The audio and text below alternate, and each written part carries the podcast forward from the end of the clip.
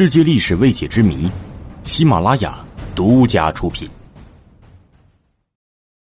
养蚕术传向西方之谜。据考证，中国蚕丝在公元前五世纪就已经通过印度、波斯传入欧洲。当时欧洲人只是从中国进口丝，还不能制丝。养蚕作为中国的专利，蚕种是严加封锁的。那西方人是如何从中国盗取蚕种和养蚕技术的呢？传向欧洲后，丝绸价格贵如黄金。当时的罗马帝国因支付昂贵的进口丝绸费用而出现了财政赤字。起初，欧洲人以为丝是从树中抽取出来，然后用水湿润梳理而成的。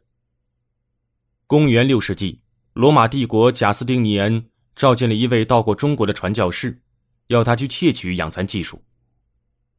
这位传教士来到云南，窃取了一些蚕子和桑子，但没想到他将蚕子和桑子给弄混了，把蚕子种入地下，将桑子揣在怀里，结果一无所获。后来，贾斯汀尼安又重新派了两位传教士，他们牢记了种植孵化方法，把蚕子和桑子藏在空心手杖内，带回罗马。玄奘在《大唐西域记》中则有另一种说法。西域有一个叫瞿萨旦那的小国，想得到养蚕技术，便向当时的东国请求，东国拒绝赐给。据研究，东国可能就是当时的北魏。后来，瞿萨旦那国国王以加强友好为名，向东国请求通婚，得到东国同意。娶亲前。屈萨旦那国国王派使者密告公主，请她设法带些蚕子、桑种来。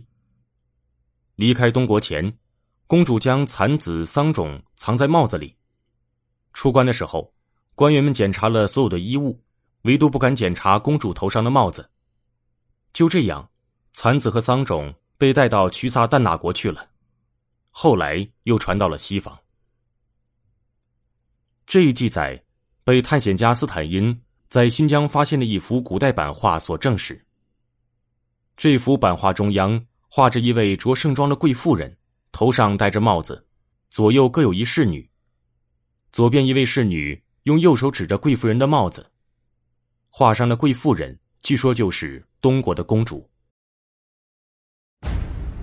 本集故事播讲完毕，请继续收听下集。